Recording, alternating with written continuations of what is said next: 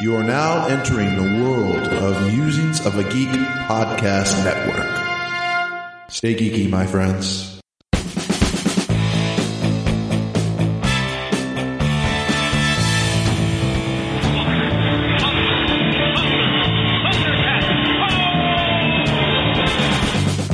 By the power of Grayskull!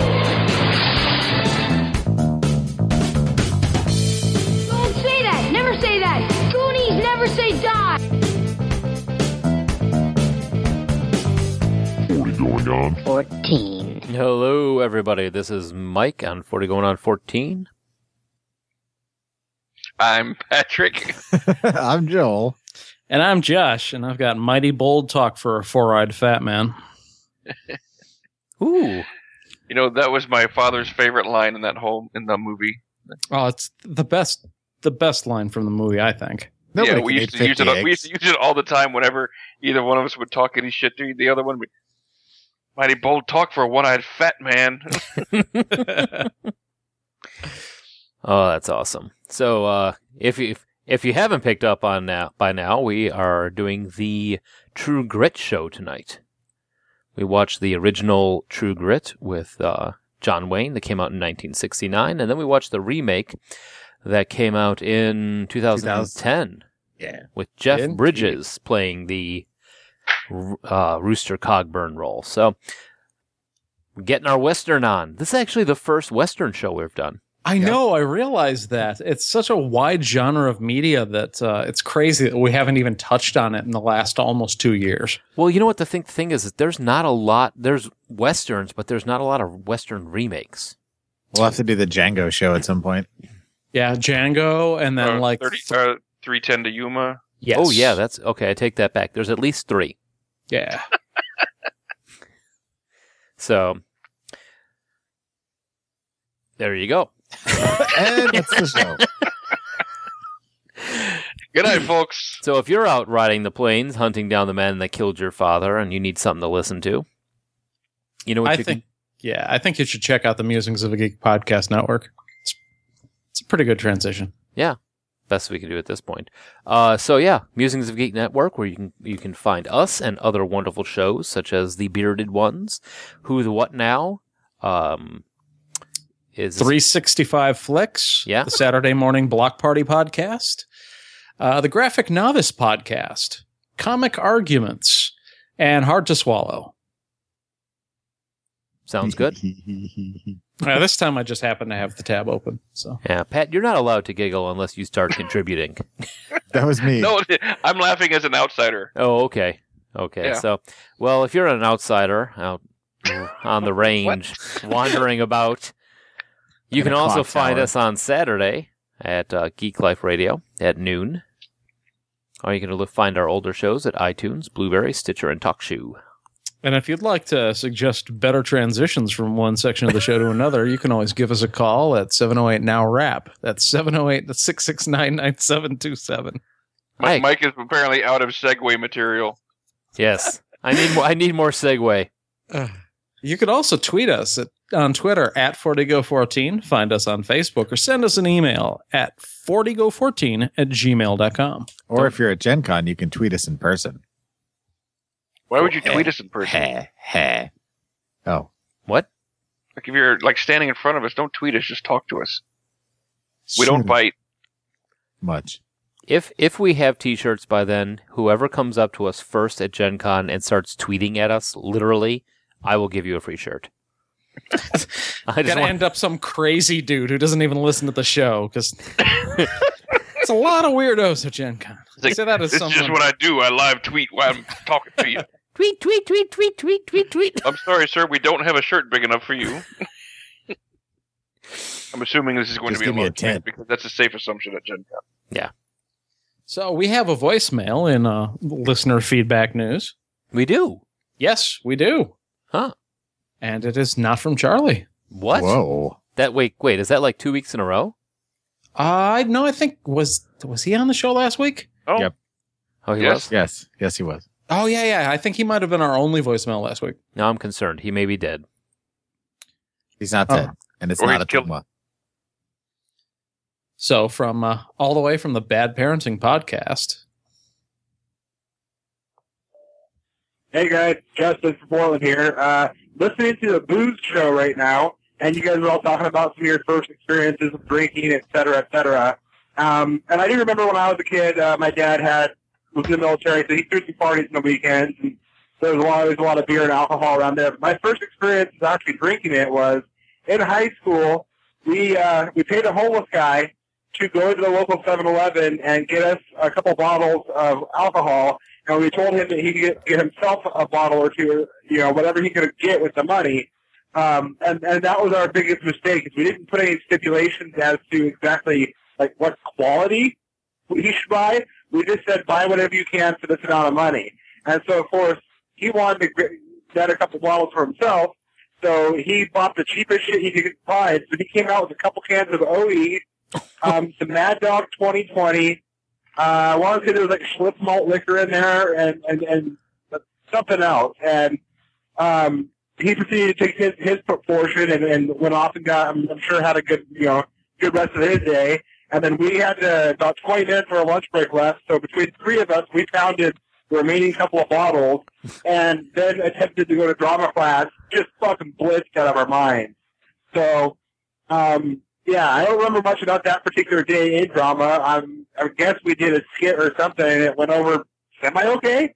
Um, but if you actually asked me to remember what we did, I, I couldn't do it. So, yeah, that's that's my little you know first time adventure with the alcohol, and, and it's just kind of continued on from there. Anyways, I love the show. Keep on doing what you do. Bye.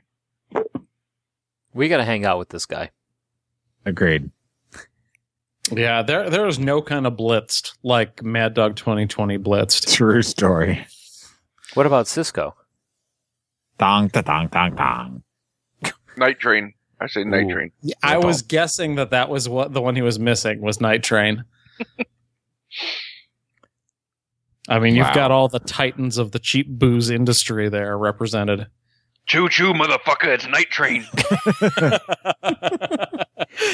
Riding on the night train. you know what I think? Tony? Why? Why does your Night Train have have Mister No Nos on it? No, No, it's supposed to be Uh, Axl Rose. Oh, That was Which I- Axl Rose. Well, Axl Rose is actually he's he- Axel No Nos is who that he- was. I'm on the night train. I would so go see Axel No Nose. He's almost there with all the surgery he's had. No Oh, shit. All right, gentlemen. I, I believe it's about that time. It's all you, man. This week in music, movies, and TV. What? All right. So this week we have chose 1969. Pat was 30 at the time. Yes. Shut Uh, true, the year True Grit was released. The original, not the remake. So, music. The number one song is by the Fifth Dimension, and it's called Aquarius Let the Sunshine In. I don't know. I that love sound. this song. I love this song because of the 40 year old virgin. Yes. I love it because I love the musical hair. All right, at least the soundtrack from it. Yeah, I- I'm with you on that. This is definitely one that if I'm uh, listening to like The Drive or some other oldies station or 70s classic rock station, I- I'm definitely going to turn the volume up a little bit. It's Well, a good as soon song. as as soon as I saw this, um, the entire time I was working on the this weekend, I would just listen to the hair soundtrack. good. Nice. Long, beautiful, hair. flaxen, waxen, and a bunch of other accents. yeah, close enough. Twisted, Yes. mangled, tangled, and spaghetti. Right, right. So, uh, also, uh, 1969 at this time, Simon and Garfunkel releases The Boxer on April 12th. Another great song. That might be my favorite Simon and Garfunkel song. Ooh, yeah. You know, between this or The Sound of Silence. Yeah. I Am a Rock. That's mine. I am an island. I Am a Rock is a good one. Yeah. So, I like uh, la la la. La, Ooh, that is Where a he's good shooting one. people randomly during the song. la, American also a good one. I think what we're saying is Simon and Garfunkel has a very nice catalog of music. Yes. I- I would know especially that. the boxer. This was a good week in music. Yes. Yeah. Uh, April 20th, 1969, the LA Free Festival in Venice, California ends early following a riot. wasn't About- free enough. It wa- apparently wasn't free enough. 117 people were arrested. Why did they The- riot? uh, the alcohol wasn't free. That was Oh. so, but yes, that was the music portion of that section. All right. like I- we said. Mike needs help with his segues. I went Yes, yes. Hurry up with those emails. So, movies. Goodbye Columbus, which is Ally McGraw's film debut, is the number one movie, knocking off the likely superior Support Your Local Sheriff. That's a good movie. Which one? Support Your Local Sheriff. Right, and I'm saying it's got to be better than Good, Goodbye Columbus, which I've never heard of. La la la. I'd like to make that video. That'd be fun. Uh, the 41st, 41st Annual Amer- Academy Awards. Holy cow. That just blows my mind that even in 69, there were 41 of them already. were held on April 14th and was the first time in 30 years that there was no host. What? Just no host. All they had was presenters, I guess. People just walked up and took awards. that was a free for all. Despite the fact that it was the first worldwide broadcast. Oliver was the first and only G rated movie to win Best Picture, and Stanley Kubrick also won his only Oscar that night for 2001 for visual effects. He went up there with a big knife and dared anyone to try and take it from him. May I have some more, please? And then ran down a Don't really you long. Stop me! I am unstoppable. It's Kubrick, just let him. Well, he'll, he'll be good. He only wants one. I just get one. All right, so TV. The top shows are the acronym of the week R and MLI. Yeah, that's uh, Ralphie and Mike Lickett, That two show. best friends that yeah, they just go around identifying things only by sense of taste. That It's, show. it's Ralphie. It's Ralphie from Happy Days. Ralph Melf. Mike Seaver from Growing Pain. Going around licking things. I would watch that show. It's like, You are damn right. You'd watch that show. That'd be awesome. Put it as make that like a reality show now and be like, hey, oh my god, look, didn't you play Ralph Malfin and uh, hype it? What the hell are you doing? Tastes like There's obviously Rowan and Martin's laughing. oh yes, those Oh, that show obviously. that show was awesome. Yes. You know, you know what my favorite sketch out of that that whole uh, season was was the uh, dirty old man on the bench. Do you remember? Okay, was I? I can't be the only one of us that have watched this show. crickets. Oh, I- I've seen it. I've seen it. I don't think I ever have. Really? Yeah. When I was can't that? say that I've religiously watched it, but I have definitely seen a couple episodes. Come on, Goldie Hawn and her seriously prime. Yep. Mm. La la la. Which, which is somehow still going on. I don't. Huh. Oh yeah, yeah, yeah. No, I think is that uh, the one with Sakatumi? Yeah. Yeah. Yeah. that's- Oh, I've seen Here a come bunch the of those. judge. Here come Yeah. the Okay. judge. Yeah, yeah, I've seen that. That's the one with uh, the dude. I forget the guy's name, but it was like the, the old man dressed up with the mustache and the coat on the bench. And I think Ruth Buzzy was sitting next to him, and he kept with me like, "Hello, my little dear. How are you?" Like really being creep. Okay, so anyway, Gomer Pyle. I think you just listened to it Aqualung too many times. hey there, Aqualung. Gomer Pyle, USMC, and Bonanza are the top shows of the time. Bonanza? Bonanza. Dun, dun, dun, dun, dun, It's dun, Italian. Bonanza. Dun, dun, dun, dun, dun, dun. Sir, would you please turn on Bonanza? It's a very proper show. Of course. they have a butler and shit. I do Hold on. say the cows have escaped. It, it's high noon. It's time for my monocle to go on. So uh, moving on. yeah, about a cattle rustling. Sir. Someone get Big Horse. Oh, wait, wrong show. Wait, it is the right show. That's right. Bonanza. I think we're just I think we're discovering why we haven't done a western show before right now. so uh, either way, on April thirteenth, Dick Van Dyke and Mary Tyler Moore reunite for a special Dick Van Dyke and the Other Woman on CBS. What? Last, What? the last time we mentioned Dick Van Dyke on This Weekend Forever ruined his image for me. Shame on you, Mr. Van Dyke. Who's the? I still don't buy that, by the way. That was a voicemail. It was le- it was less of a, of a this weekend. Oh, Don't that's That's sully true. the name of this weekend. I think it more sully the name of Dick Van Dyke. Yeah. Oh, I'm more concerned about this weekend than I am. Dick I Van loved when he, he did a turn on Bonanza. he was fantastic. Ugh. and then the mother's in law, what?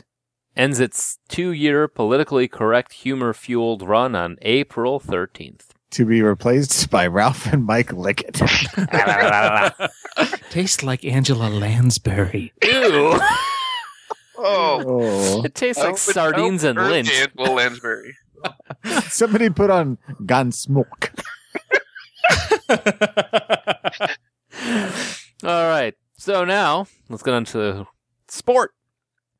On April 14th, the first Major League Baseball game ever is played outside the U.S. Wait, no, no, wait, no. Wait.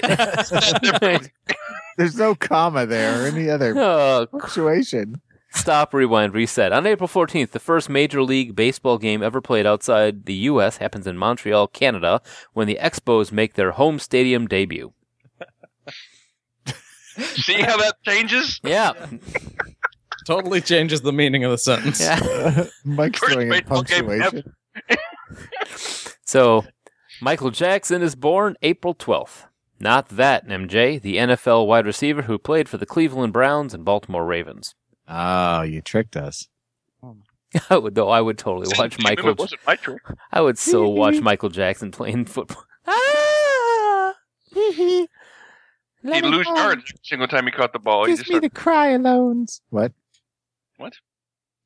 The Montreal Expos Bill Stoneman no hits the Philadelphia Phillies 7 0 on April 17th, only 10 days after the franchise's first game ever. First ever game. that is still to this day the record for the fastest no hit in baseball. Uh, in terms of how deep you are into the season, Mm-hmm. Yeah, no, just in, in in terms of how deep you are in the franchise. Into It only existing. took ten days from their first game ever. oh, I missed that. Well, It's the team's first ever game. Yeah. yeah. So that's kind of humiliating. Like this, this is a ragtag assembled team of like draft picks and leftovers from other teams, and the first thing they do is get a no hitter against you, and they're like, "Oh, Aw. Basically, the real life bad news bears. exactly," and they no hit the Phillies. It has to make the Phillies feel like losers. Like, oh, All right. So now on to the main show. Absolutely. All right, let's get our grid on. Mhm. Ew. Feels like I've got sandpaper. Anyway, um, John Wayne plays Rooster Cogburn in the 1969 uh, uh, version of True Grit. Um, who else is in that? We also have Glenn Campbell, that Glenn Campbell as LaBeef. LaBeef? Yep. Labeef. LaBeef. LaBeef, Kim Darby as Maddie Ross, uh, Jeremy Slate as Emmett Quincy, Robert Duvall as Ned Pepper, and Dennis Hopper as Moon. And Wilfred Brimley as guest star. Yeah, Wilford Brimley is not shown in this movie. Did any of us see him? he was very, very young, so it was hard to like really pick him out. Yeah, it was. He was- Um, Younger. well, I'm. you know, it's- You know, he was born thirty, so yeah, you're I right. can't. I can't really imagine Wilford. Well, this is Wilford Brimley's first movie, and he was just hidden in the background somewhere. Apparently, he played a bush. Hey, did you see that bush? It's eating a bowl of oatmeal. Um, Doc, It's got I think, I, diabetes. I think I'm sick, Doc. I got the diabetes. who did I hit? Um, You know, I didn't recognize Dennis Hopper when seeing this again. no, he was really young. Uh-huh. Yeah. Oh, so anyway, anyway, if you don't know what True You Grit know is which one about, he was now, right? yeah. Uh, wait, wait. Yeah. A, a drunken, hard-nosed U.S. Marshal and a Texas Ranger help a stubborn teenager track down her father's murderer in Indian territory. Directed by Henry Hathaway, who has also done such uh, movies such as The Sons of Katie Elder and uh, How the West Was Won, Niagara, and other westerns. So that's what it's about. Pretty straightforward. Yeah, it's Yeah. it's a revenge story. Uh, do you want to do the trivia now? Yeah, we could do the trivia now and come back to like going through the movie and wh- how, how we felt about it. Yeah. Okay. So uh, John Wayne had met singer Karen Carpenter on a college show that he had hosted prior to the shooting of this movie, and Wayne was so impressed that he wanted Karen Carpenter cast in the role as Maddie Ross. Uh, he was disappointed by the casting of Kim Darby as Maddie Ross, and the two hardly spoke at all off camera. And he later said, "Joel, you want to do your uh, John Wayne now?" I, I'm just trying to imagine that it was hard to have Karen Carpenter because every time she turned left, she disappeared. Um, All well, right. I was thinking they would have saved a whole lot of money on craft food services. Uh, that, well, yeah. I didn't get enough. Just follow. Christ, talk about having no chemistry with your leading lady. She was the goddamn lousiest actress I ever worked with. Pilgrim. That was really good. No, it wasn't. It was better than your Sammy Davis Jr. That was my Sammy Davis Jr. I think we watched different movies, Joel. so uh, Henry Hathaway later said that he hated Glenn Campbell's performance, which he Yeah. described as wooden, and claimed the singer was only cast so he can have a hit with a theme song, which would then help promote the film.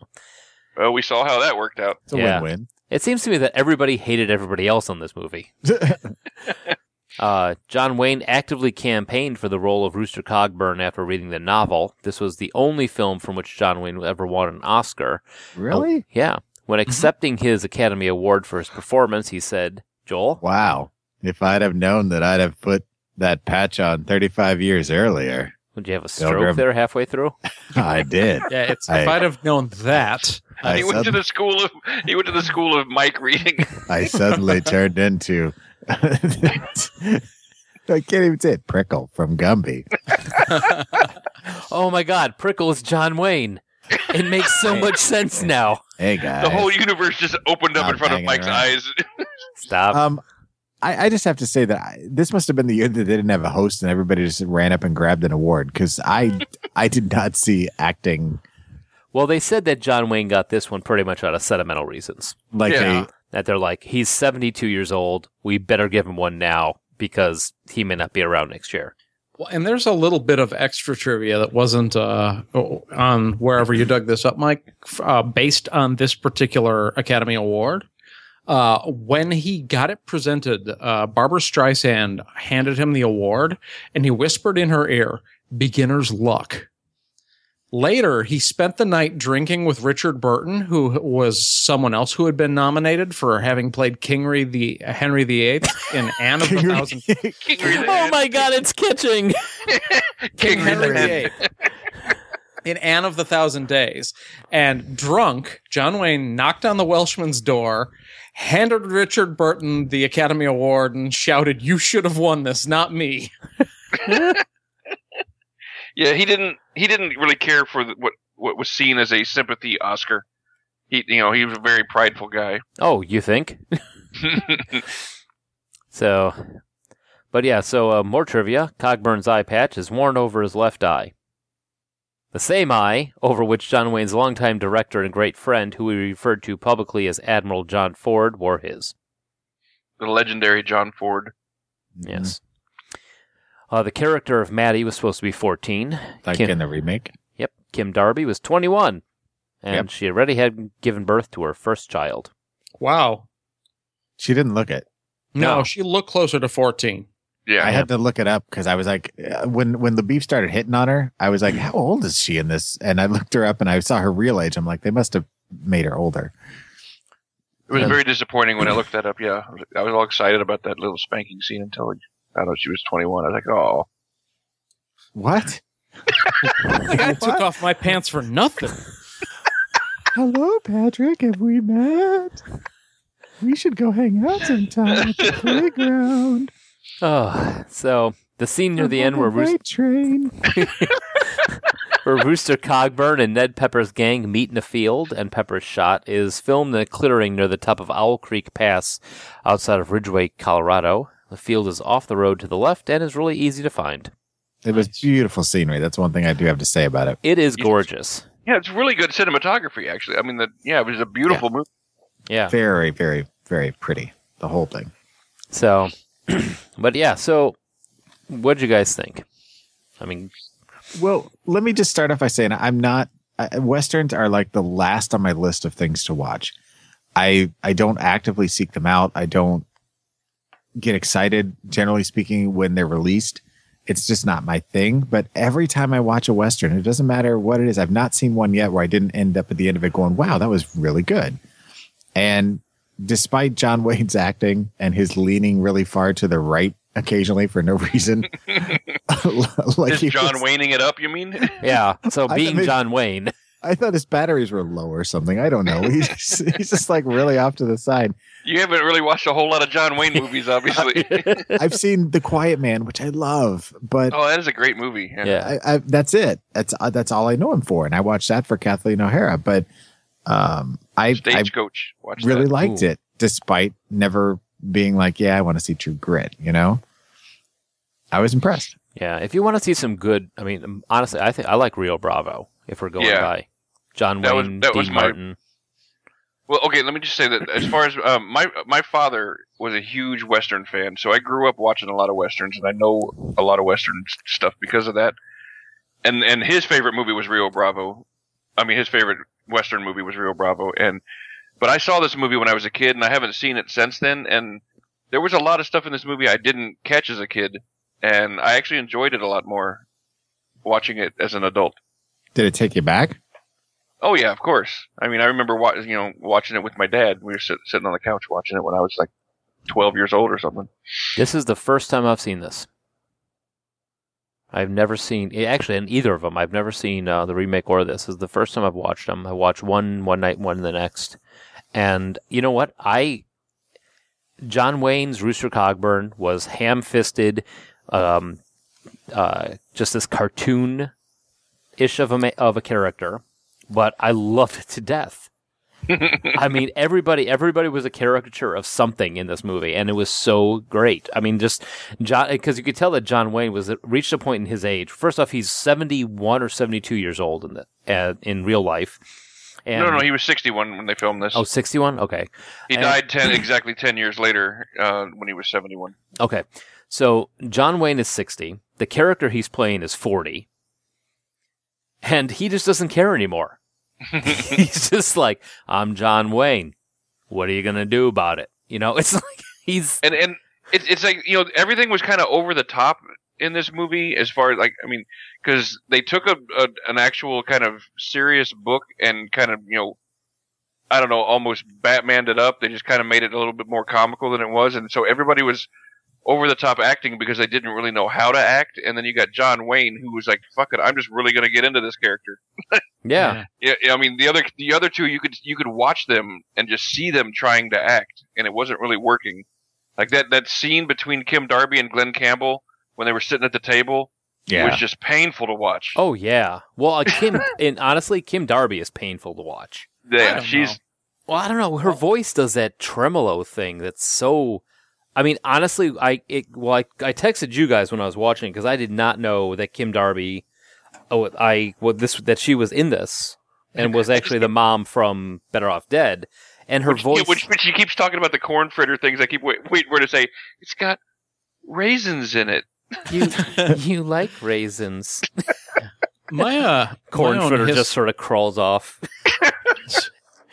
my history when it comes to westerns as a kid i didn't watch them very much and i, I didn't like them i didn't have any use for them but uh, the film that changed my mind Mm, was in the 90s unforgiven Ooh. uh, clint Oh. eastwood So And- good. after seeing Unforgiven, I just went on a tear and just saw all of the Clint Eastwood and John Wayne movies I could get my hands on. And this was in the middle of that pack of those like two or three years there where I was just watching westerns all the time. That movie Unforgiven had one of the best lines in any western ever. It's like, well, he should have armed himself if he was going to decorate his saloon with my friend. Ooh, nice. No one Yeah. can eat fifty eggs. Wrong movie. Uh, That's the cool. ending. something something funny about uh, Unforgiven is that I mean, at least with me, we we had like movie night when I was in youth group back in the, when this was out, and I was like, all right, okay, we're gonna go have a movie night. We're gonna all gonna, everybody bring ten bucks, go to the movies. Back when you could aff- go to the movies for ten bucks, and the woman who was in charge of the youth group decided that we were gonna go see Unforgiven. Whoops. Uh, Yeah. So we get into the theater, and I'm like, oh, cool. I mean, this looks totally my type of movie. Um, I'm sitting down, and that first scene, the first opening rape scene, kicks on, and me and my friend Brian are looking, sitting there, we're like, hello. and then, like, uh, outside the theater, she she literally they, they began the speech. I want to say I'm extremely sorry. I did not realize that this. Sh- I'm like, I'm, I'm, we're looking at it like, did you not read any of the newspaper Like, that this this movie may not be the best to bring you know a bunch of Like, this is the most re- realistic Western movie made ever. can I can I throw one in just to match that? Um, my cousin John, he uh, he picked the movie for a youth group night, yeah Naked Gun. And- Nice. The pastor walks in right as the uh, statue scene is happening. yes Nice. assault And with he's a like- concrete dildo I don't think this is appropriate. Turns it off, and that was the end. Oh, See, boo! she the thing is though she had a she had a ongoing trend of just choosing the wrong friggin movies we had a lock in okay okay we're gonna get Clockwork moved Orange. no uh uh misery Yikes. I'm like, why the? I'm like, it's one of those where she goes, "Oh, we got a movie, put it on Misery." I'm like, now at this point, I had already read Misery, and I'm like, you know what? I'm just gonna go off on a limb saying you're not really good at choosing movies. Because- Matthew's lock in was Predator. yeah, no, All right, that so was back to this yes, movie. okay. So anyway- sorry. yes, Josh watching Western. Well, one of the things that I thought was interesting about this one, comparing them to other westerns, w- is with the exception of the good, the bad, and the ugly, this has got a pretty complex plot, more so than a lot of the other ones. There's a lot of different characters, uh, a lot of different interactions between the characters, several major villains, uh, that one of which isn't even really introduced until the end. yeah, Th- There's just a lot going on in this And- film. It was very uncommon at that time to have a, a strong female lead like this character. and after that, they were still waiting for a strong female lead. the I Oh, just felt thought she was fine. thing is, the character, the, the character of Maddie Ross is actually a really good character, and I- yeah. I don't mean to just keep piling on Kim Darby, but I mean she's an awful actress. But I mean the the concept of this, you know, this smarter than she needs to be frontier girl who just happens to live on a farm with her, you know, and runs her father's farm for her, and is going i- for him, and is going for her revenge against the guy that killed him. You know, I mean, it's it's a, I mean that's a good character. Yeah. Yeah. And I, I kind of liked some of the delivery where she was way more proper than you would think that anyone in the Old West would be. And that kind of set her apart from everyone around. They don't quite know what to react to her because nobody talks like that. Yeah, she was extremely by the book. I mean, she was like a uh, she was like an old west. Uh, what's his name from uh, Dragnet? you know, I mean, she, she's Joe a quintessential lawful, lawful good character. Yeah, yeah. I mean, I mean, that whole bartering scene where where she's she gets the guy to sell the ponies back to her, and then turns around and buys the pony back from her for ten bucks that he was going to sell to the glue factory, and he's like, "Wait, what? Uh, well, shit." You know, it's like, I don't know what all the hates about. I mean, I didn't I didn't think she was phenomenal, but I didn't think she was that terrible. I mean, Yeah. She had really really wooden delivery. yeah, like John Wayne and Glenn Campbell. See, Glenn I Campbell thought- at least kind of in some of his scenes loosened up a little bit, but yeah, she and I, just- I thought all the performances were fine, and I actually would have called Glenn Campbell's good, especially for having uh, very limited acting experience. He played the charisma at the beginning of when you first meet LaBeef, realistically and with some genuine warmth, and then when he starts to turn on uh, everybody and show himself to be a little bit of a heel and be kind of incompetent and more of a blowhard uh, to his eventual redemption. I, I I thought he was fine. He was no grandma, God. and I'd like to yeah, say I mean, I how like, the, fucked up is that? It's like, oh, you're gonna be sleeping with grandma here. What? I like the gun in the earlier one better, by the way. Um, I thought it well, was you know what? My one of my favorite lines in this whole movie happens early on when uh when th- they're they're leaving and Maddie is bitching to her mom about um Tom, and and she's like, you know, we gave him a roof, and and she's the, the line that the mother says you could still throw a cat through the south wall. and and like there was just such glee and experience in her eyes when she said that. That's how she tests all the walls. She throws cats, and if they go through, bad walls. this cat this wall has a 3 cat rating. Mm, That's what they were doing in Holy Grail then. it was just testing such the a walls. weird line. Oh, so, but yeah, th- I mean, there was a lot of weird. I mean, the cigarette thing when she Yeah. when she rolls his cigarette for him. Yeah. I She was thought rolling for her dad, I think, probably. When she I was- know, but that was still kind of weird. To just It was- grab a stranger's Yeah. ear and start rolling his cigar or his, his cigarette for him. Uh, and she would- acted like there was nothing out of the ordinary about that at all, which I thought kind of added to the scene. Right, and and you know, like that's what you were saying earlier. It's like you know, a lot of people just didn't understand or know how to deal with her because she was just so proper and also so improper at the same time. She was headstrong and and was very. I mean, she had no fear. Right. Right. She behaved more like an adult than virtually any other adult in the Old West, and that threw everybody off. Mm-hmm. I mean, maybe she even uh, behaved the way she imagined adults should act. And also the fact that You know she what? was just too she was too smart to be swindled by anybody. Right. Yeah, I think that's that. What you just said, Josh, is that is that she was acting like she expected adults to act, and I think it was and that. how she expected them to treat her. at the Yeah. same point. Don't make me get lawyer Jim Daggett for you. Because her, you know, her philosophy was, if I'm treating you with respect, why are you not treating me with respect? because you're a woman, a young woman in the old west. I'm gonna Right. get my lawyer Jim Daggett on you. And what's Yeah, what's out coming? He she wields him like a pistol. Yeah, And the the one thing that that made me kind of dislike her a little bit, and I thought they could have left out there, is when she's at the table at the boarding house and they're eating dinner, and she's like, Oh, she "Would you got all like some more dumplings?" And she's like, "Sure." She's like, "I don't think it's twenty five cents worth, a bunch of flour and grease." It's like, uh, just eat. She's Yeah. kind of a well, bitch Not to mention that sometimes. there was more to that meal than just you know just the dumplings. That, Right. Like there were side dishes and drinks and everything. You know, it's like so shut up. Well, her- Yeah. I think her point was that she thought she was being overcharged for the meal and she refused to be taken advantage of in any small, slight way without comment. Mm-hmm. Yeah, I can 'Cause see she, that. she had to make sure you knew that she she was getting swindled. Mm-hmm. Right. And she, they had established her as a bookkeeper, and this is kind of her transition where th th- she's itemizing every single thing she sees and she's making sure that all of the adults know that she's keeping track of it. It was kind of funny. Well, funny slash sad. That was you know when, when she's handing one hundred and fifty dollars to her dad. I'm sitting there thinking, I'm like, you know what? It's kind of kind of sad that. One hundred fifty dollars is still kind of a lot of money today. Like if somebody gave you one hundred fifty dollars, you'd be like, "Woo!" Yeah. Right? I would be. Yeah. Yeah, I mean, it's supposed to be like this, you know. Oh, that look is only one hundred fifty dollars. Look, how, you know, this is a lot of money back then. Shit, it's a lot of money now. Right. Mm-hmm. That's sad.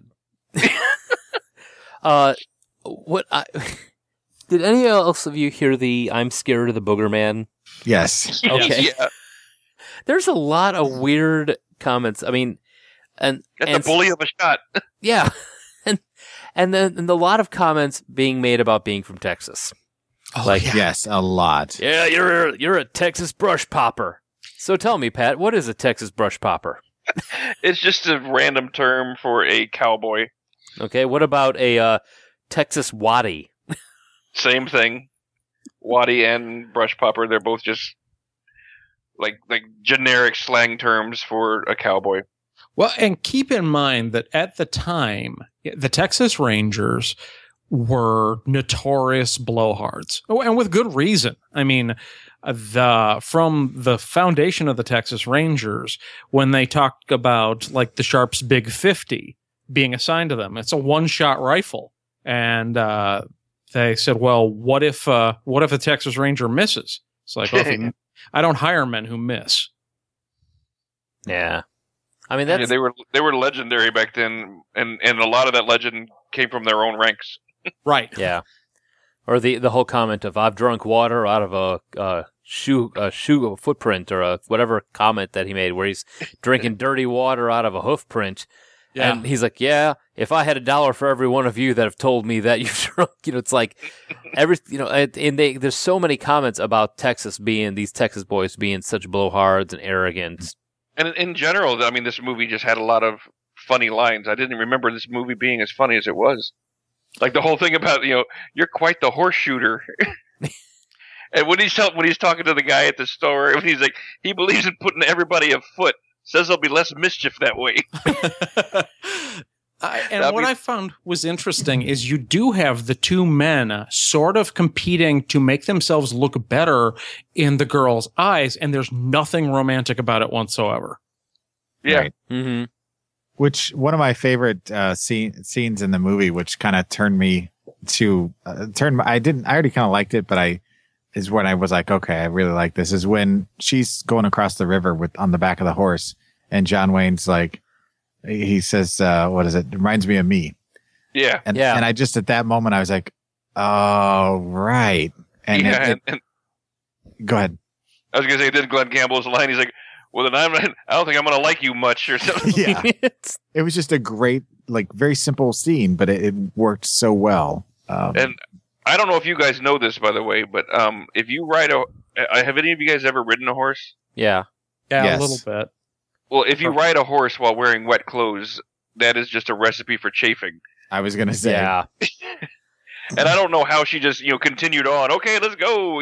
yeah. I'm gonna hop off on this. I'm like, you know, that's what they skipped over a whole like week worth of her healing up after Ow. that. yeah. Ow, And the ow. Oh. poor horse had to be tired after swimming across the river. And Aw, Oh, she's that's- like, let's go. Blackie. Um, I'm And- gonna call him Lil Blackie. That name How- just came to my mind for no reason. that's a good name, ma'am. Um, how that was a that I movie. swear I'm not racist. How Why would the boy be racist? No, she. Oh, Naming, they, naming him Little Blackie. Look at, she looks at the little black kid and winks. Huh? What do you think? Kim Darby. Um, how how about just the brilliant thing that he lives in the back of a Chinese grocer's with a cat? The general.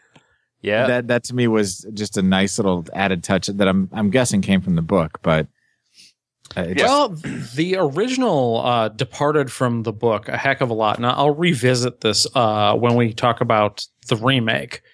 But there, there was a lot of stuff in the book that didn't make it to the 1969 movie. Have and any of that's us one- another read one of the book? reasons why John Wayne really wasn't happy with it because that's one of the reasons he pursued the character of Brewster Cogburn was because of the book. Have any of us read the book? I have not. I have not read the book, but uh, like I said, I, I'm going to revisit the topic of the book on, in the second half of the show. Another scene that really made me laugh it, so much that I actually notated it is um, the ranger Labeef is worried about you know the, at the first time that they make camp he's worried about the fire giving him away and everything. Right. And the, he's like don't want to give away our position and then and then he promptly goes off and fires a rifle at a turkey. right? like you, you're worried about the fire, but not not not this giant booming explosion of a gun. Okay, that makes sense. Well, What was he wanted to present himself as a badass, but until near the end of the movie, uh, especially in the 1969, LaBeef is all talk and kind of incompetent. Mhm. He's always got excuses for why he's kind of shitty at doing this. That's very true. Yeah, I, I liked Glenn Campbell in the role, but definitely of the two portrayals, the original was the l- less sympathetic to the Texas Ranger. Mhm. They were So- setting him up for quite a redemption arc. right. Yes. Which we'll have to talk about the the varied endings once we get to the, the remake. Yeah. So let's talk a Absolutely. little bit about Dennis Hopper. Okay. I uh, it took me a second to realize that I actually was Dennis Hopper. Agreed. I because and it, it took me you know I had to pause it. You had to find that Why? right Because he time. wasn't high. Because yeah, because he wasn't baked off his brain, and you know the wrinkled old curmudgeon that he is now. He's I mean- dead. Well, then he's really wrinkled. yeah, highly, highly wrinkled. Yes, and he didn't have a uh, gas Bubbling. mask. What? You know. Oh, talking about we had the oxygen or the Make me uh, watch helium. the fuck. Yeah. Don't you fucking look at me. So yeah, he gets shot, And He then doesn't get shot, he gets ears cut stabbed in the off and then chest. Stabbed. Yes. Your friend killed you. Not I'm done for him. Yeah. Yep. That's such a good scene. I mean, the whole that whole the whole cabin scene was good. hmm And how they keep freaking out. What What is she doing here? I don't like you. I'm not going to let my lawyer defend you. You can go to prison. yeah. There she goes about that lawyer again. She wields that like a gun. So, a little bit of chasing, a little bit of hunting down. They finally catch up to him. Uh, some some go. They go to the uh, Indian barber and trade some racist banter. I love how he just keeps kicking the kids off the porch. No, that's the That was in second the movie. remake. That was in Oh, the it's great. remake. Shit. Damn it. Sorry. It's all right. We'll get We'll But- get to that though. we'll get to that. I definitely want to talk about that. But then you have the the uh, one against four horse charge where uh, Cogburn's got two guns blazing and the four other bad guys coming at him the other direction, guns blazing. And I love the rifle spin reload. oh my Yeah. god, yeah. It was so cool. Which they didn't have in the remake. No, No, they they- made a pistols. yeah. Yeah, he had pistols. That's it. Yeah, but that that that move, if if a guy can pull off that spin and re- and cock the rifle move, it's just you're badass for good. Mhm. Right. Plus he had the, the reins in his mouth as he's riding. That's at least like three feats right there just to get to be able to do that. I just love that. Like before he Did you he puts the honestly rings in God his just mouth. make an RPG? Yep. He you did. just oh So when they say that's mighty bold talk for a one-eyed fat man, he just looks at him and says, "Fill your hand, you son of a bitch." my da- yeah, my dad and I used to banter that back and forth to each other. Fill your hand, you son of a! so Just the look of indignation on his face. He's like, like you motherfucker. that was probably his best acting moment in the entire movie. Agreed. Yeah. Yep. yeah. yeah. Did anybody else think that the snake pit thing was a little bit past where it needed to be? I mean, I got why it was there, but they could have had a snake just there. Uh, that is not how you handle a rattlesnake for one. Well, Beat the shit out of it, but don't kill it. Yeah, because let's. I'm not gonna. I'm not gonna like kill the rattlesnake. I'm just gonna poke at it for a s with a stick and piss it off a whole bunch. Until it just keeps attacking whatever is hitting it. and that poor snake's like, God, geez, I just want to go away. Stop hit- hitting me with If you'll stop hitting me, I'll just go in the corner and leave you alone. it's like whack whack. All right, I'm going. It's, this bitch obviously wants a fight. so Maddie gets her redemption in that that uh, Tom Cheney gets it in the end, Yep. as does the rest of the gang. Yep. including the beef. Le beef. He well, I'm amazed that he didn't die just from getting hit upside the head with a rock. no kidding. Pretty sure That's that is what did him in eventually, though. Yeah. I'm sure he was bleeding out from a scalp wound and he was practically dead uh, when he was dragging them out. And tha- that's the thing is like he comes all the way back, eh, has just about completed their redemption, shows up to save them at the last second, and then promptly drops dead, having been hit by a cow, bushwhacked by a coward with a rock. And he clocked him hard, man. Yeah. Yeah.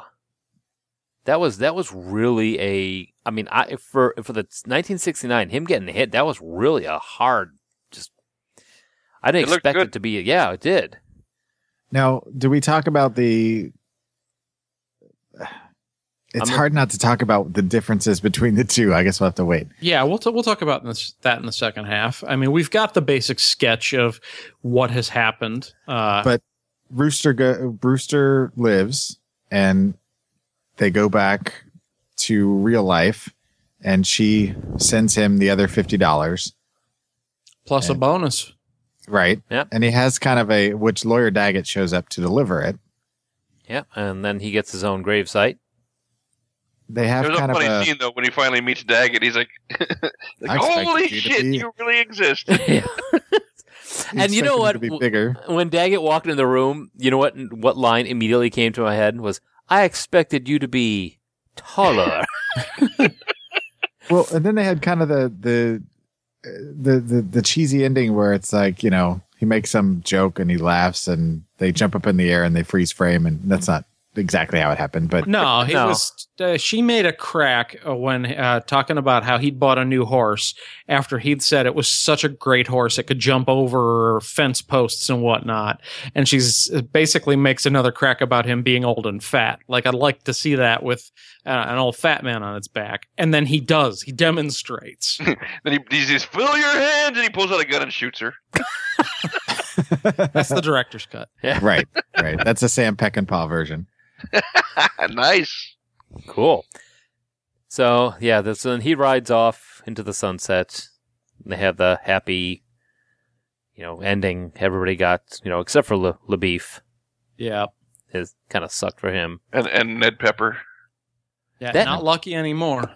That was another uh, trivia that I wish I, I forgot to put in here. Robert Duvall, method actor, apparently was pissing John Wayne off left and right because apparently John Wayne threatened to punch him in the mouth if he contradicted the director one more time. that's so funny. Uh, I could just, but I could see that, like, I could see like Robert Duvall doing the, uh, you know what? What if, what if I did this and just seen John? Uh, I'm just gonna punch, just coming at him.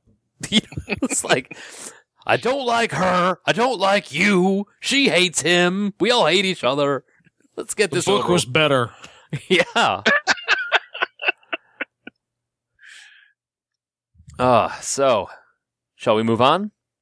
Yeah, I think we're probably ready for a break. Yeah. Uh, when we come back, we're going to talk about True Grit 2010, and we'll talk a little bit about uh, what was different, what we liked, and give our final verdict on both films. Right on. I do not know this man. All right, let's get some more grit. Now, uh, back in 2010, the Coen brothers decided that they were going to remake a movie, and they decided that they were going to remake True Grit, produced by Steven Spielberg, and uh, just an. uh, Well, I don't even want to get into it yet. Okay, it's starring Je- Jeff Bridges, Matt Damon, Josh Brolin, Barry Pepper, and Haley Steinfeld uh, for Jeff Bridges as the uh, Rooster Cogburn, Matt Damon as LaBeef, and uh, Haley Steinfeld as uh, Maddie. And um, Haley was came up against fifteen thousand other actresses before, and she got cast. that's a lot. That is, that is. I a- don't think Kim Darby had to beat that many actresses. Probably not. Well, Well- the- once they heard her nice tremolo voice, they were like, "She's in." You're going places, kid. with raisins. You like raisins. French bread, French, France. fries, dressing. It's a drink. Peru. Peru. Honest to God, I thought I had never known that she was in True Grit when she was a kid, and I thought she was actually putting on something when she was talking like that in Better Off Dead. I did not realize that her voice actually did that. and it was annoying as shit. So, anyway, Jeff Bridges, Matt Damon, Haley Steinfeld, the top three. Uh, tr- same same plot line, Mostly, yeah. mostly. Maddie the Ross. most part. Well, Maddie Ross hires Rooster Cogburn to go after uh, Tom Cheney after she he kills her dad, and then uh, LaBeef jumps in and uh, tries to help. After sitting in a room and smoking all night like a creeper. That was weird. Yeah.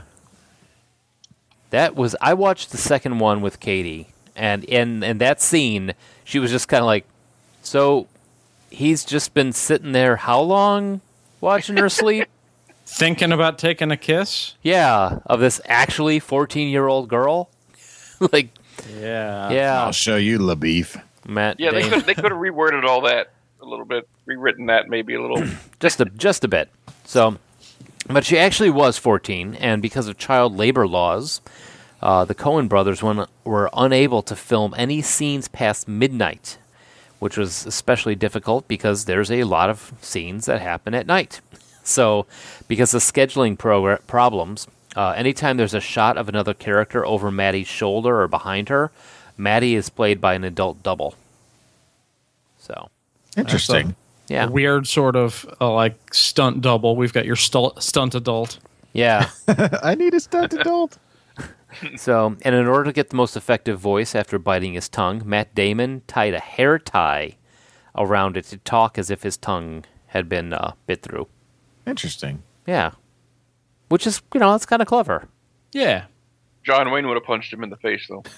it's Oh, there's three women in my house. There should be a hair tie within three feet of me. Maybe I can try that. You gonna try it for the rest of the show? Uncle no. Cinnamon, and they have some mashed potatoes. She turned into Bill Cosby routine. I want some mashed potatoes. So, in order to get the most uh, ready, ready, read that. Pat. Uh, despite Maddie Ross having the most screen time and being considered the protagonist, Haley Steinfeld was nominated for Best Supporting Actress in many award shows, including the Academy Awards.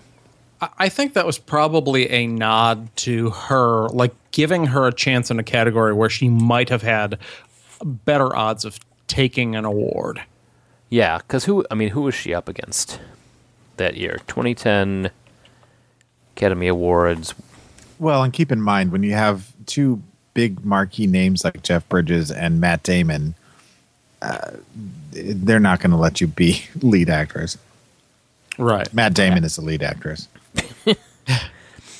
Uh, Academy Award for Best Supporting Actress, 2010. Let's see. Was Amy Adams, Helena Bottom Carter, Haley Steinfeld, and Jackie Weaver. So, Wait, Haley Seinfeld. Would you Hmm. believe? what is it with railroad food? What these little corn biscuits? Wait, was that was that best actress or best supporting? That's supporting. Supporting. Oh, that was okay. for the Amy Adams one. Yeah. So uh, both. Um, oh, Melissa Leo won. I'm sorry, Melissa Leo. Oh, she did. Oh, okay. The Yeah. fighter, yeah. Yeah, Mel- the That's- fighter was Amy Adam- Adams and Melissa Leo. Uh, Haley was Tr- True Grit. Helena Bottom Carter for The King's Speech, and Jackie Weaver for Animal Kingdom. Yeah, if she'd had to compete uh, in the best actress category, she's up against Sandra Bullock, Helen Mirren, Meryl Streep, Oh, jeez. Carrie Mulligan, and Gabori Sidibe. So precious. My name Yeah, Gabrielle precious. Sidibe. Yep. So yeah, that would have been a rough ride for her there. Yeah. So, uh, yeah, so moving on on the trivia. Um, it was nominated for 10 Academy Awards and failing to win any. Uh, it went down in film history as one of the most ever nominated films not to win an Oscar. Wow. Yeah. The original True Grit was nominated for far less number of Oscars, only two, but still won one because they gave a sympathy vote for.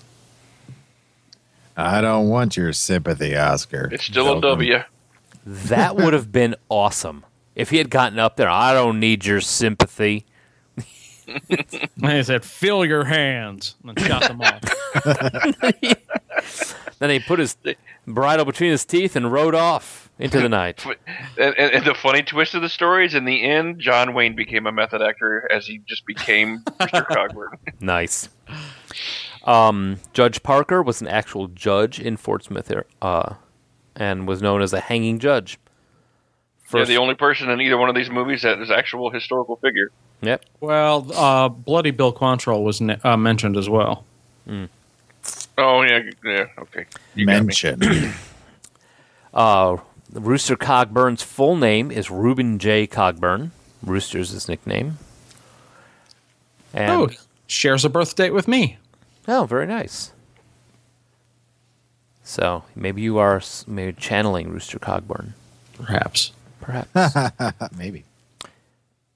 Uh, Jeff Bridges' Oscar nomination for this film marks the seventh time in history that one actor has been nominated for playing a role that had already earned another Oscar. Actor, an Os- another act. You try earn another actor an Oscar. Earned another actor an Oscar. Yes, Mike's trying to save time for the show. yes. I'm going to skip Yes. every other word from now on.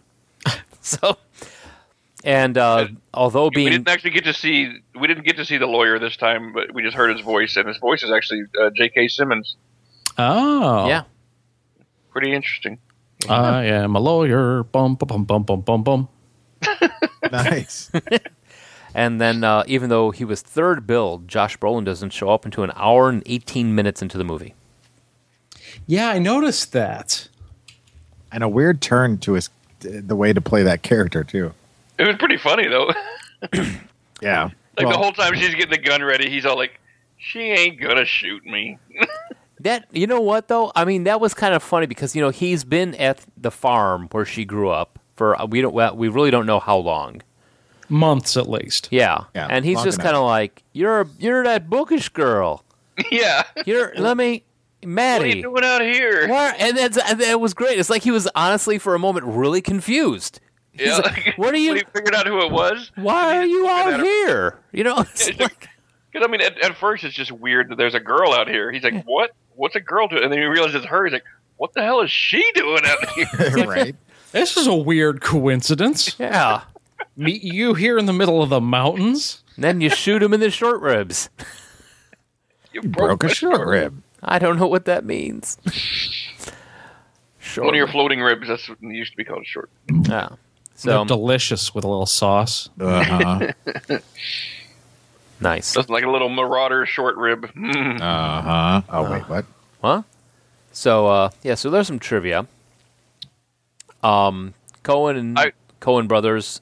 In case you didn't know, that's the Raising Arizona, uh, Big Lebowski, uh, Fargo, Fargo, yes. Yeah. Miller's Crossing. Miller's Crossing. I still haven't seen Miller's Barton Crossing. Fink, The man who wasn't there. The Informant, Yes. Mm-hmm. So They, they got lots. a couple good credits to their name. yeah. and New Stare Goats. Ooh, that was a good one. Was Um, that it? Yeah, that's it Yeah. too. Oh, oh, oh, brother, wherefore art thou? Oh, yeah. Yeah. A lot of flavor of that ridiculousness in this one too. Burn after reading. Ugh.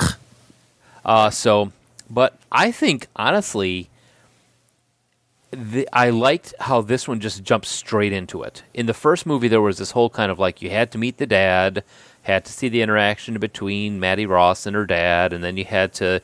There was this whole like 10, 15 minutes at the beginning of the movie that you needed to. They apparently felt that you needed to know, needed to see happen. Well, they You, wanted need- to you need to establish. understand that she loved her father because we couldn't have just been told that. Exactly. In this And- one, and they're like, understood, like, hey, it's my father. I loved him. Yes. In this one, they're like, he shot my dad. You know, I mean, how much, I mean, I appreciate how much they trunciated this movie. There was a lot. Trunciated? Yeah. How, they- trunciated. They crunched it. You know, Truncated? Truncated. truncated. Truncated. Hey, fuck you all. Um, I, that's twice now. I was gonna just let one go when Joel has to throw you under the bus. yeah. Thanks, Joel. Thanks, Joel. Bonanza. I'm getting in the car. I'm going to drive up there. I'm going to shit on your doorstep. Ooh, do it. Yeah. Oh, yo. Okay. You don't know so- what I've had to eat today. so but i like i like how they took out a lot of the you know they took out ho- a lot of the uh engine cutting the hair scenes Yeah. you know scenes that we knew he we like like the scene where he goes into the cabin to go talk to the talk to the engine find out what's going on kicks the asses of two kids that are picking on a donkey yeah, that was great. that was that whole scene where he, he kicks the one kid, knocks the other one down, you know, and you think he's going to leave the girl alone for a while. Then he turns around, kicks her in the back of the head for, for beating up on the donkey, and then he co- because at first you're like you're like, aren't you gonna do anything? to The other one, she was messing. with... Oh, okay. okay, you were just waiting to, for you know, to get behind her, kicks her off, and the kicks literally kicks her in the back of the head and knocks her off the porch. And then when he comes back out, the first thing he does is kick the kid right off the edge of the. Like, Those, Throws those were the other different one off. times back then when, when you could just beat anybody's kid. It didn't matter. That was so know- good though. despite the changes in in story, even early on, the script was in a lot of ways verbatim in a lot of places Yeah, that's true. to the original. One of the things that was cut or minimized that I could have done with more of, I thought was uh, better in the original, was the uh, old Chinese man and the cat. That whole di- family dynamic. Because he only had the, the Chinese man only had one scene. He might have one- only had one line. Yeah, wh- Well, when yeah. they, she got him in, in bed, yeah. that was Yep. pretty much it, I think, wasn't it? Well, yeah, but in the original movie, there was the whole like uh, him introducing them, and they had dinner at uh, his place, and then he started to play cards with them. Yeah, that And then every weird time card she- game that I had no idea what they were playing. And then every time when she came in, she's like, "Good morning." He's like, "Good morning," you know. And there was that establishment of of a character for sure. Yeah, that's just a little. I, I mean, I, overall, I'm I was pretty happy with this, but that was one of the things I noticed that was I was not as happy with. I, w- I will say being a fan of the original movie, I was very annoyed slash worried when I heard that they were going to remake it, and I went to I went to go see it in the theater, uh, specifically just to compare the two and just to get my opinion on it and everything. And I gotta say, I I, I really enjoyed this. I thought it was very well done. Um, I just rewatched for the second time today, and I mentioned that I would be revisiting the subject of the book in the second half. Yeah. Uh, When I got to the end, and the ending is most different, like the beginning and the ending are the two things that are most different about the two films.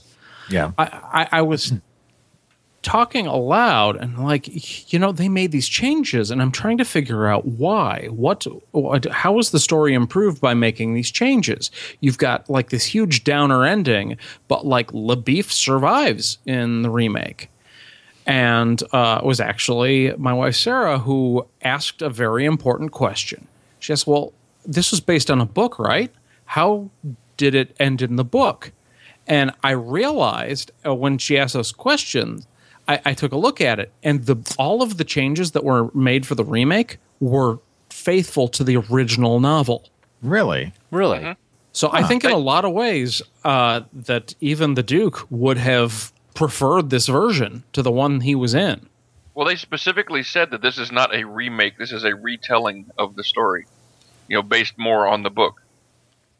Well, then I got to read the book because I really like the second one better than. I mean, I enjoyed them both, but I like this telling of the second one better. You know, just because it, you know, it it Well, that, that was that was one of the things that they told uh, that the the, the Coen Brothers told um, Jeff Bridges when they were getting ready to film this. They're like, you know, don't pay attention to John Wayne's version. You know, just pay attention to the book. Yeah. The scene with her outside the outhouse was pretty damn funny. I'm gonna burn her raw. His voice was hard to get. I, I know. that guess it's that's his thing now, to talk like he's got a mouthful of cotton candy. Right. I don't know. I, I th- was able to take it seriously in this one as opposed to R.I.P.D., which is terrible and you should not watch it. Yeah, you That- mentioned it now, so And his whole his whole attitude was pretty. When they found the guy hanging in the tree, is that him?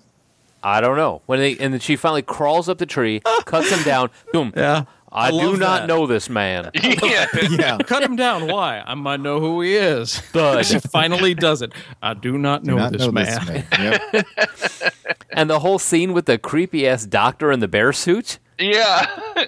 Do either of you need medical attention? No. no. No, we don't. It's I've That was, I think, more of a Cohen brothers affectation. They're Yeah. like, time for some weirdness. Yeah. And, then, and then I like the callback to him later after uh, Matt Damon gets the shit kicked out of him. He said, We knew a medical man about five miles down the road. Yeah. Yeah, that that the medical dude and I, and you know if they that's their reasoning was to just have that little bit of weirdness, it was worth it. I have to ask. Compare Kim Darby to Haley Stanfield. Steinfeld. Okay? One was 6 years older than the other. No, I mean in And a terms of worse actress. performance. In terms of performance, were you? Haley was much better, honestly. how did you feel about her performance? Is I guess my my roundabout question. It Uh, was it was um it was better in the fact that it was less noticeable how awkward she was. I think Kim Darby just I don't know, she's just not a good actress. And history kind of backs it up cuz she didn't exactly get a whole bunch of top level stuff. Well, need I mean, haven't really seen Haley Stanfield in anything in the last 4 years either. Well, which She's- actually means that uh, Kim Darby's one up on her because she's still working. She was doing TV as recently as last year. No, Haley Stanfield is very busy. Uh, Is she? actually, Yeah, Yeah. Ender's Yeah. Game, Three Days to Kill. Yeah, she was in Oh, Ender's yeah. Game 2013. Begin Again, she's got um, Well, I don't I don't ever hear her name mentioned. Pitch yeah. Perfect. Is she's not a two. marquee person, but she's been very she's busy. working. Yeah. Yeah, she's Yeah. doing something. So Um, well, something I- called Hate Ship, Love Ship. What the hell is that? it's, that's the remake of Love Ship, Hate Ship. Matt, ah, he, Pat snorted. I know. Like, what the hell is a hate ship, love ship? What the fuck is that? It's a song Anyway, On Okay. the Uh, hate ship. On the Yes. hate ship. Pop. Jiminy Willikers. No, it's uh there's this song called The Hate Tank by SOD. But anyway, um I thought they needed a I thought they needed to put the scenes back in with the horse trading because I thought that that established the character a little better. Those were Uh, in. No, like that they were the way they were in the original because they kind of cut them short for humor's sake. I mean, for the joke to have the right punchline. But Yeah, for him to be like, "Are we trading again?" Yeah. That Yeah. though that was funny. It's They've- funny, but I gotta agree with Joel that there is something different about modern filmmaking. There's one of the conceits is that we're going to sacrifice everything to a punchy move the plot along because our audience doesn't have a very long attention span. I just There felt was like a little of that here. that, that, that in the original there was a it was a bit more drug out and maybe a couple beats too long, but at the same time it really established her character, her sensibility, her uh, you know just everything that kind of made the character what it was. And here, although I think Haley Steinfeld was is a much better actress and uh, everything, but because of her age, you needed to have that extra little bit to establish who she was because she really is 14 at the time. And so, you know, I thought that that was missing. But other than that, I thought, yeah, she was leaps and bounds beyond Kim Darby for sure. Yeah. So, um, I'm I'm just going through all the scenes in my head. Matt Damon, the relationship between Matt Damon and Jeff Bridges in this one, and uh, Rooster Cogburn, I think was pretty funny. Uh, the whole scene of that at the at the house at the uh, what do they call it? The hole up. What was the phrase? The they lean used? to. Dugout. The the dugout. dugout. Oh, the, dugout. Yeah. at the dugout. I when they ditched him when he took off and it was just the two of them riding. I was I didn't you know trying to figure out what the heck was going to happen. But then when Matt when Le, Le Beef that's such a weird name. Uh, when the beef showed up, Where's the beef? Where's Levine? Where's Levine? you know that it was a little bit more real. You know, it was like you know he shows up to he's been following behind him. He shows up and kind of muffs up the whole thing, but still shows he's got a pair on him because he stands up to these four guys on horseback that are just about ready to shoot him down, and then gets drug out behind the horse. I mean, it's I I liked that interaction between the two of them. That they were on this because there was cash at the end of it for both of them, and Yeah. they really didn't like each other. Sure. And in this case, in that particular scene, it gets messed up, but because he had split off on his own and come into a situation he didn't understand, rather than basically being the skittish guy in the heist movie that f- shoots a gun when he shouldn't, which is what Right. happened in the original. Right. So Yeah. I guess he, overall, LaBeef, in some ways, as played by Matt Damon, was both more sympathetic and more competent. You know, and But this, oh, go I ahead. don't know that you had that much that that much of a character arc with him though, versus Glenn Campbell's portrayal. That's fair. Yeah, because he, he never shows himself to be incompetent from the beginning. Right. And There's I- not as much of a redemption story for him because he's just a little bit of a jerk here and there. And he's a little bit of a loudmouth, but he's not like terrible. No, Well, except for the whole sitting in the bedroom watching the fourteen-year-old sleep. that's just creepy. Well, and the deciding he's going to take it on himself to spank her uh, until he's done, whatever that Well, means. come on, who who among us has not stalked and spanked a fourteen year old? Throw the first stone. Mm-hmm. God damn it! Now I got to write this time down and cut it out. You'll fix it in post. I'm I'll fix throwing that. several stones at you. Um, yeah, Gallstones. well, you can throw a whole gallbladder at him here in about a week. Yeah. No kidding. Ah, Ah. Oh. So anyway, moving on. moving on. Uh, are okay. we I, I- I getting- don't know. You said moving on. I'm wondering Stay where we're moving going. on, You're supposed to follow that we up seem with something. we seem to have gotten stuck here. I, t- I turned it. I turned into Carl Childers and Sling Blade. Apparently, Uh, I was going to say No, that, that that was definitely not Carl Childers.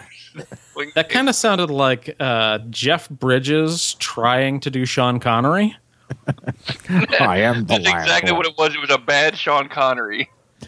You don't know bad Sean Connery, Patrick. Oh, jeez. That, that is L doing Sean Connery. It's getting so much worse. he had kind of a lispy thing with marbles, and I don't know what's going on. Oh, Jesus. All right, so we've Anyway. got the big changes are the uh, You can kiss him if you want. It's You done? okay. Yeah, the big you know changes he's are. not. uh, we've we've got the uh, exposition at the beginning. We've got the reintroduction of kind of the religious aspect of some of the characters, which was odd that it's in the modern one and not in the one from the 60s. But that's much more period appropriate with them talking about God and uh, there was a much heavier religious angle in this one where it was barely even mentioned in the 69. Everybody, yeah, everybody keeps identifying themselves as Christians. That's good Yeah. Christian. Well, and they keep playing. Um, what is it? What a, hap- what a friend we have in Jesus yeah. on the background. Yeah, especially during that hanging scene where the engine doesn't get to talk. Yeah. Oh, that was That that was was, rough. brilliant. I But would it was- like to say, It was true to form, though. I think for- for the Yep. time. yeah, it was. And then, of course, the ending where LaBeef survives, but instead of having the happy, hey, you're going to be buried here when you die. Hey, Mr. Fat Man, dance around on your horse. Dance It's- for me, fat man. They, they come back and she never meets him again. She never marries. She's lost her arm and she's about to go see him and he's dead. Much more realistic for the time. Wait, let's clarify. She went to go see Labeef, or I'm to see Cogbird, not Labeef. Yeah, Right. She, She- never saw uh, never saw LaBeef again. She, Yeah, Right. she never saw either of them again. yeah, She never heard anything else about Labeef either. yeah. It's like he disappeared almost. So, but yeah, I know. I mean that. I mean, I like the fact that you know she gets bit by a rattlesnake in the first one, and she's fine and dandy, you know, because he got her there in time. I, initially, I called bullshit. I've seen what happens when you get bit by a rattlesnake, and I think the you know the, the her losing her arm in the second one was much more realistic and played more to the character. That she was just like, I woke up, I had no arm you know, and I'm lucky for it, you know, that sort of thing. And she's this stoic old maid who never got married because she just didn't have time for that sort of thing. She had too much stuff to do, and she kept that whole persona of all business. This is what needs to get done right now, feeling through the entire movie, all the way to the very end. Whereas, you know, in the end of the first one, she, you know, broke character at the end to see the fat man dance for her. Uh, which brings me to another thing the whole let's tell a story at the campsite. The Midnight Caller. Yeah, you play the Midnight Call. That was so out of place in both movies. Well, Let's- I thought it was pretty good. Like, I mean, especially in the first movie, because it just kind of showed how awkward that character was. She's like, uh, I don't really know how to react to these two guys fighting and drinking, so no, uh, but let's she, just- that wasn't Maddie Ross. That was Kim Darby. That was all improv. See, I don't know. I, I kind of think that if you're a kid and you've been out camping before and it's like, okay, things are getting weird. Oh, there's a campfire. I can tell a t- campfire story. I mean, if it was like 50 or 100 years later, she probably would have asked if there was any marshmallows to break the tension so she could make s'mores. Maybe. mm, s'mores. Now we lost Pat. There go the pants again. Now the problem is he's got to find himself some fourteen-year-old marshmallows. You know, What's Uh, wrong? that There's was something great. wrong with me. That was brilliant. So, um, but no, I mean, I, I, I just thought that was kind of awkward. I mean, especially after the scene where she throws down and she rides across the river, and uh, you know, does that whole scene. Cut to the weird spanking thing, and then there, you know, that I just felt that that was kind of. I, I think she would have, in the character, the way it's played at that point, might have just sat and let them do what they were doing instead of or told them cut it out as she did a lot of the other times you know where she Threatened was to just call like her lawyer. yeah do you want me to call my lawyer i've hired you i don't know why you're following me i'm going to sue you and i'll sue you if you don't do what i told you to do it just seemed like that let's tell a campfire story was a little bit weird you know it wasn't i don't think that would have that was a true i don't e- i want i would be curious to see if that section is actually in the book so there you go That's fine.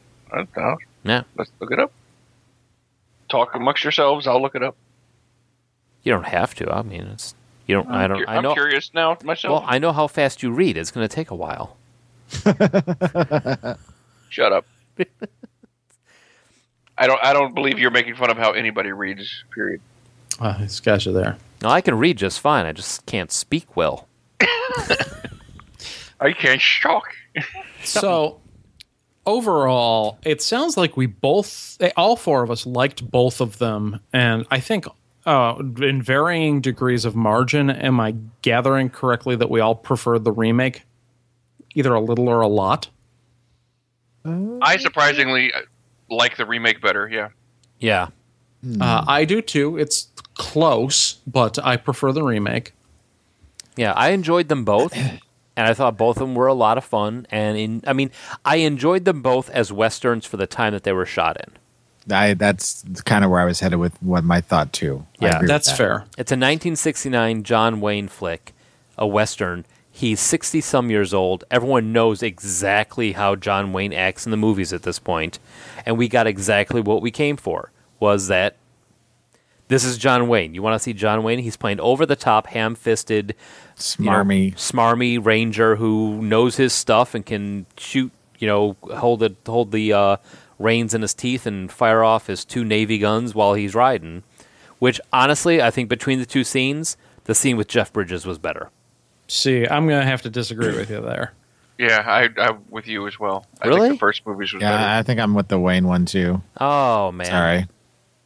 I really like John uh, Jeff Bridges though, so that's one of my one of my Oh, things. so. I like Jeff Bridges. I, yeah, I, I'm a fan for sure.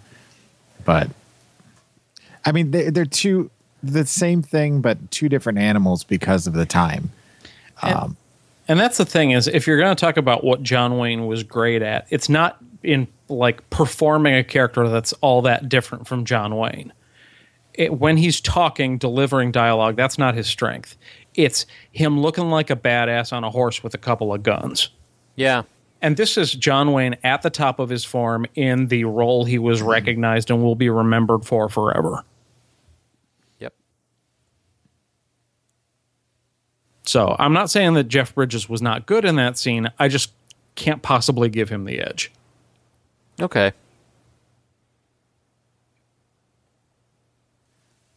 I'm thinking that the Coen Brothers one was a bit more dark, and the other one was a bit more light.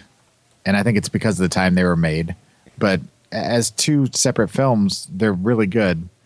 But I don't know that I could pick one over the other just because they are so different, even though it's the same story. That's and I agree with you on that. I mean, I I would if they were on, if somebody wanted to watch watch we watch want to watch True Grit, okay, I'd be fine with either one of them. Mm-hmm. I'd enjoy both of them. Um, for uh, one of the uh, one of the others, I mean, it's what I don't even know what the hell I'm talking about. I'd watch them both again. This is this is definitely even though I'm not a big fan of the '60s style of westerns. I mean, I do like the Unforgiven and the uh, Tombstone and that sort of a little bit leaning towards the end of the century type. Uh, Just don't watch Silverado. God damn it. What a piece of crap. Sorry. If you want to watch a good '60s western, watch The Outlaw Josie Wales. I would also recommend uh, just because we were talking about it earlier the Wild Bunch. I it- just for Yeah. something that's a little That's, non-standard. that's like one of the most violent western movies ever made. it's it's it feels different than all the other westerns out there. So it's one that you Yeah. kind of got to see just to say, oh, huh. See, it's good though. It's really good. probably my favorite 60s western is probably um, one of my favorite westerns of all time and i, I know i mentioned it in the first half that's the Ain't good Your the bad Wagon? and the no the good the bad and the ugly I don't know if I've Yeah, seen Good, the that. Bad, and the Ugly is is one of the most iconic gunfights too. sure and I, I- in a lot of ways because they focus on all three of the characters Uh, you think of it as an eastwood flick and it is but it's not as though the uh, mysterious stranger, man with no name, is the lead necessarily. The other two characters are very well developed, and there's a lot going on in that film. Get to the point where you're a lot of cases you're pretty sure who you want to lose the gunfight at the end, but you might not know who you want to win. Hmm. It's obvious only one of the three of them's gonna. So Don't don't spoil it. no, will not. That's a I I am just it's an unqualified recommendation for that film. Cool. All right. So, uh, any other thoughts, or we want to talk about what we've got on tap for next week? Let's talk about the tap. All right. So next week we're doing. Uh, we did our first Western show this week. Uh, we're going to do our first anime show next Ooh, week. It is our first anime show, isn't it? Yeah, It's a it's a month of firsts.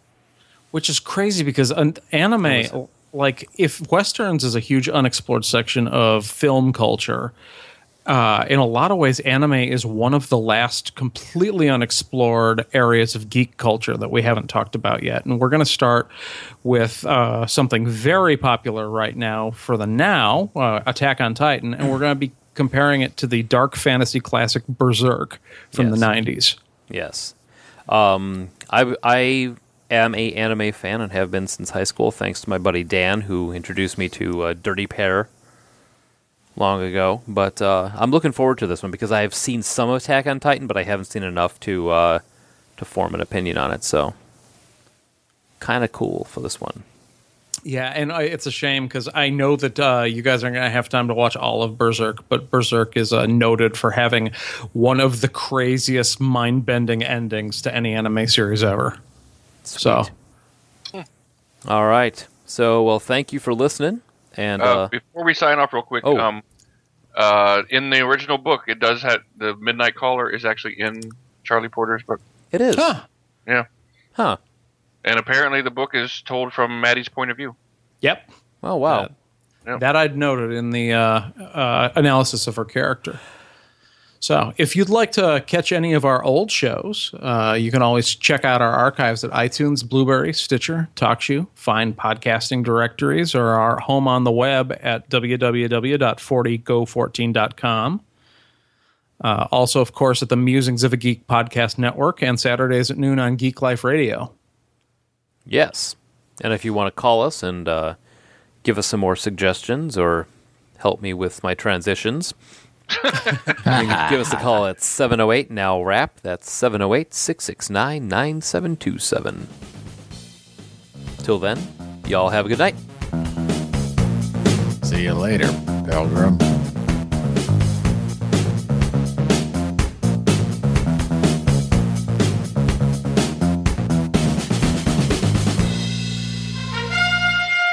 You are now leading the world of Musings of a Geek podcast network.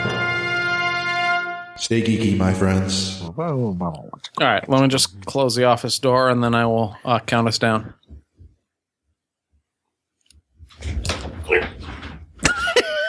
The heck was that? Josh got attacked by the door. What He lost a heart. What is he doing? It's like doing the Chevy Chase pratfall. Josh just lost two hearts sh- trying to shut the door.